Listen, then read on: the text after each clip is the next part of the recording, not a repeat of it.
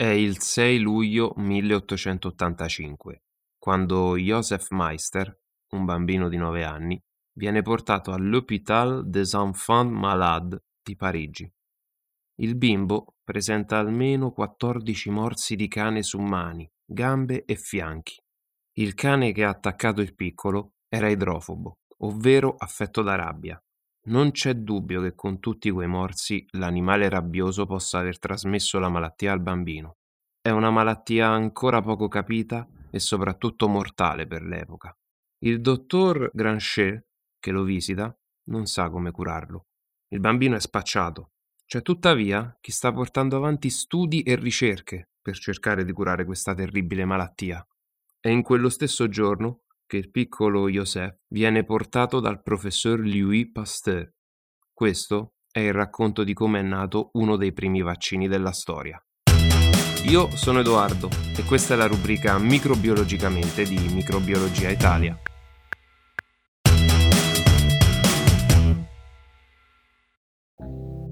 Dobbiamo fare un salto indietro nel tempo rispetto alla scena che vi ho anticipato. Nell'episodio 1 della rubrica Oggi paga Pasteur vi avevamo raccontato gli inizi della carriera del chimico francese Louis Pasteur. Se non lo avete ancora fatto, ascoltatelo. Dai suoi studi sulla fermentazione di vino e birra, Pasteur aveva concluso che erano dei microorganismi ad essere responsabili del processo fermentativo, ma anche che ce ne fossero altri, batteri, ad essere responsabili della contaminazione di quegli alimenti. A partire da quel momento, Pasteur si convince che i batteri possono essere responsabili anche di altre malattie, capaci di attaccare piante o animali, e perché non uomini? Uno dei suoi studi pionieristici viene svolto su una malattia nota come colera del pollame. All'epoca infatti in Francia migliaia di polli morivano per una malattia diarroica che ne causava la morte in 48 ore. Nel 1878 Pasteur riesce ad isolare l'agente capace di causare questa malattia. Si tratta di un batterio altamente virulento, a cui dà il proprio nome, Pastorella multocida. Inoculandolo ad un animale sano, riesce a riprodurne la malattia ottenendo l'effetto mortale. Nei suoi studi, Pasteur scopre che delle colture tenute per qualche tempo in provetta perdono la loro capacità virulenta.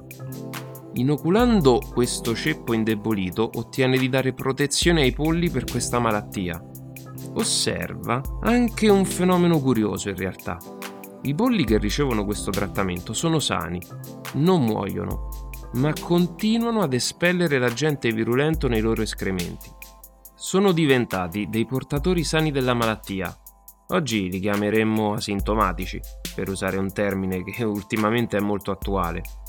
Gli studi di Pasteur contro il colera dei polli sono comunemente considerati come la nascita dell'immunologia. È Pasteur che conia il termine vaccinazione, in onore del chirurgo inglese Edward Jenner, che con i suoi studi e le inoculazioni del vaiolo bovino è riuscito a prevenire il vaiolo umano. Il termine vaccino, infatti, deriva da vacca.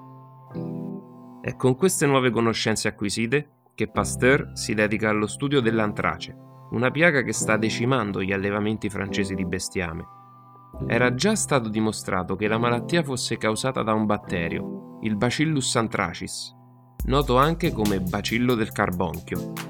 Pasteur, una volta isolato il carbonchio, comincia a coltivarlo in vitro e studiarlo.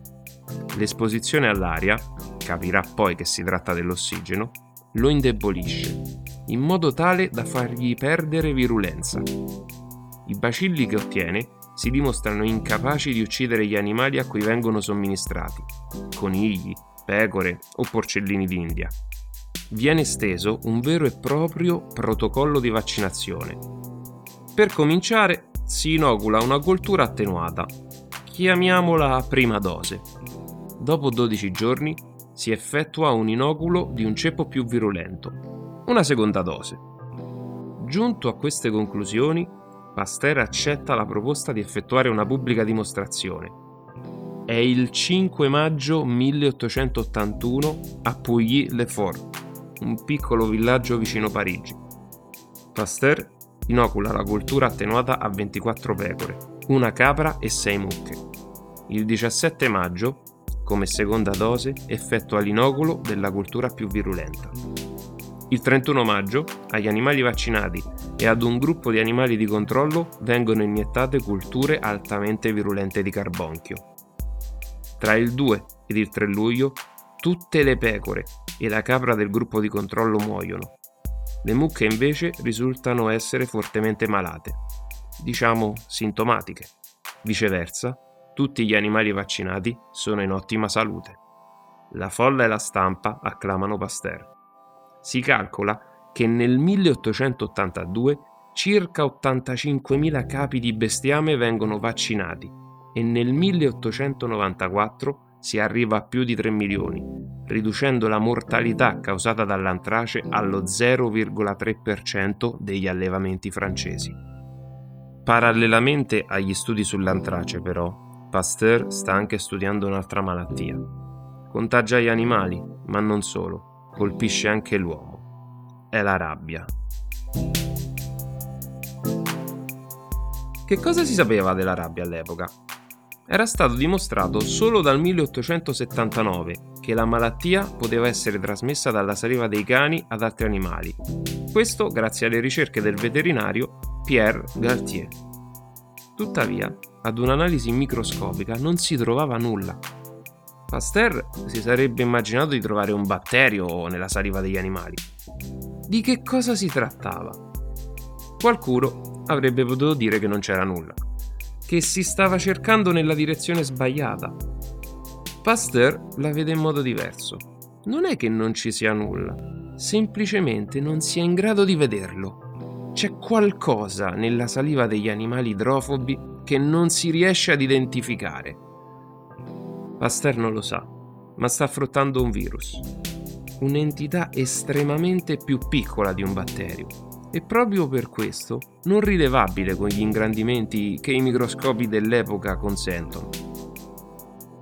Iniettando estratti virulenti di animali infetti nei conigli, capisce che più l'inoculo avviene in prossimità del cervello, più rapidamente sopraggiunge la morte dell'animale. È al cervello che punta la malattia. Si studia come ottenere un'attenuazione della malattia, prelevando il midollo spinale di conigli infetti, essiccandolo ed esponendolo all'aria dentro boccette di vetro, si ottiene in 15 giorni di far perdere virulenza al virus.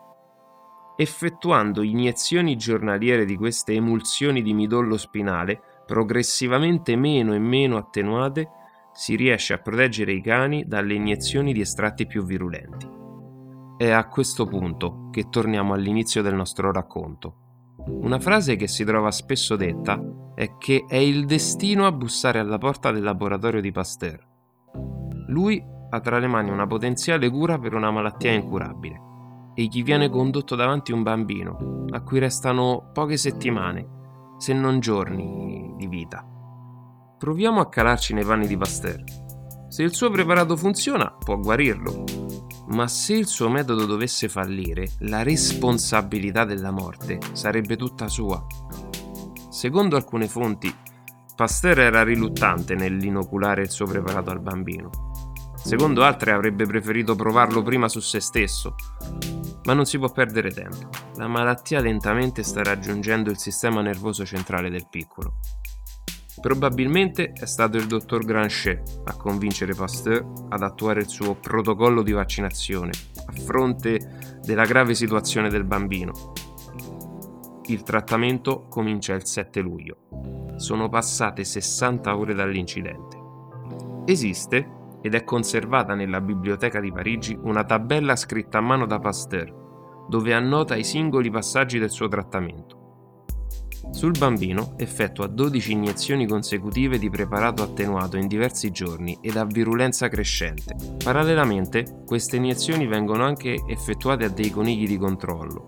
In questo modo Pasteur riesce a capire se il suo preparato è effettivamente virulento o meno, in base alle condizioni dei conigli.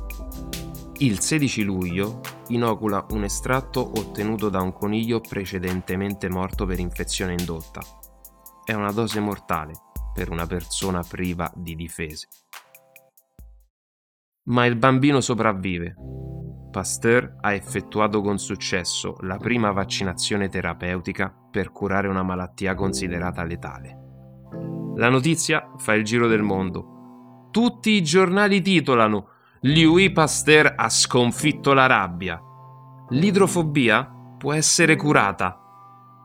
Da tutto il mondo arrivano persone per farsi vaccinare nel laboratorio di Pasteur si calcola che nell'ottobre del 1886 la mortalità tra 1726 pazienti francesi vaccinati sia scesa allo 0,5%, mentre su un gruppo di circa 320 pazienti non vaccinati e morsi da animali idrofobi sia stata di circa il 40%. È sull'onda di questo trionfo che nel 1888 viene creato l'Istituto Louis Pasteur tuttora uno dei centri di ricerca più importanti e rinomati al mondo.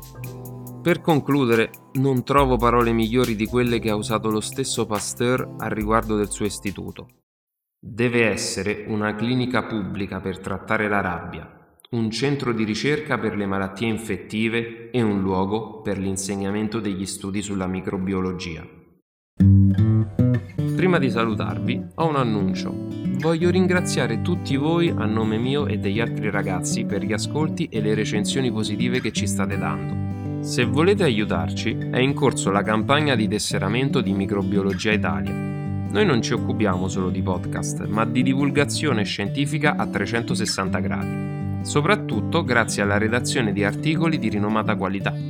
Se volete supportare il nostro progetto, iscrivetevi. Trovate nella descrizione dell'episodio il link con tutti i dettagli e i vantaggi che il tesseramento può darvi. Alla prossima!